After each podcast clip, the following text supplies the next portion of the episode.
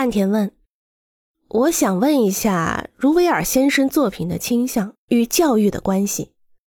努维尔先生的作品中有着非常明显的技术形态和工业材料的特征，也有人说具有独特的诗意。刚才您提到从维利利奥先生那里听到各种关于军事设施的谈话，那么在您所受的教育中，这种影响和现在的作品有很强的关系吗？”努维尔说：“当然。”我想，建筑的不同会在某种程度上决定发展方向。我认为，最好的教育就是提高自我分析能力，知道自己现在在做什么，提高自我诊断的能力。对我来说，最难的就是怎样定位自己的老师巴兰和维利利奥。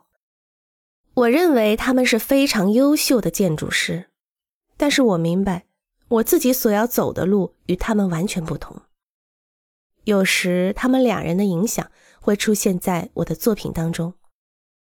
在东京国立剧场的设计竞赛中，我做了一个巨大的黑色雕塑造型，一个像巨石一样的作品。很多人都说我受到了他们的影响，我也承认，如果我没有在他们那里学到体量、体块的概念的话。是绝不会做出这样的设计的。巴兰教给我的，是建筑设计绝不会只有一种设计方法，总会有几种可以选择的方案。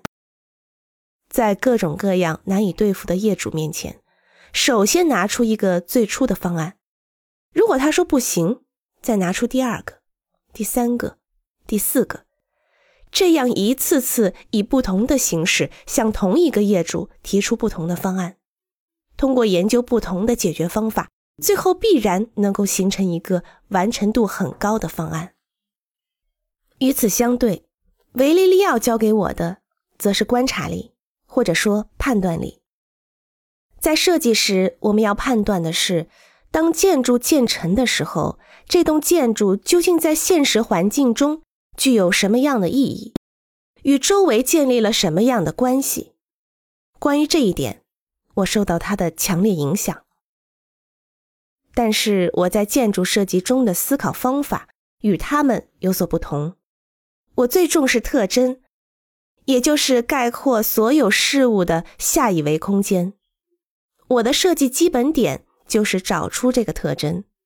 因此，在分析阶段，我把特征抽象出来，然后再深入进行方案设计，直到最后，我都在处理这种与特征相关的形态问题。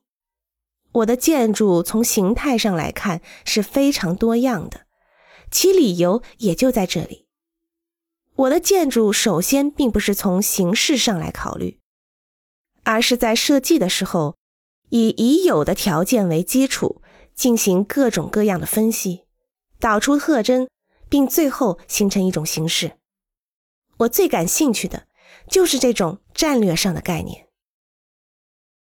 一九七零年，巴兰患了心脏病，从那以后就很少有接近他的机会了。由于生病的原因，他不再像以前那样对建筑投入大量的精力，结果。我想从维利利奥那里受到的影响可能会更强一些。一九七零年以后，我仍然经常与维利利奥进行交谈，仍然不断的直接受到他本人或者他所写的书的影响。欢迎关注和订阅，这样可以第一时间收听到最新的节目。也欢迎大家多多点赞，并在评论区留下你的看法。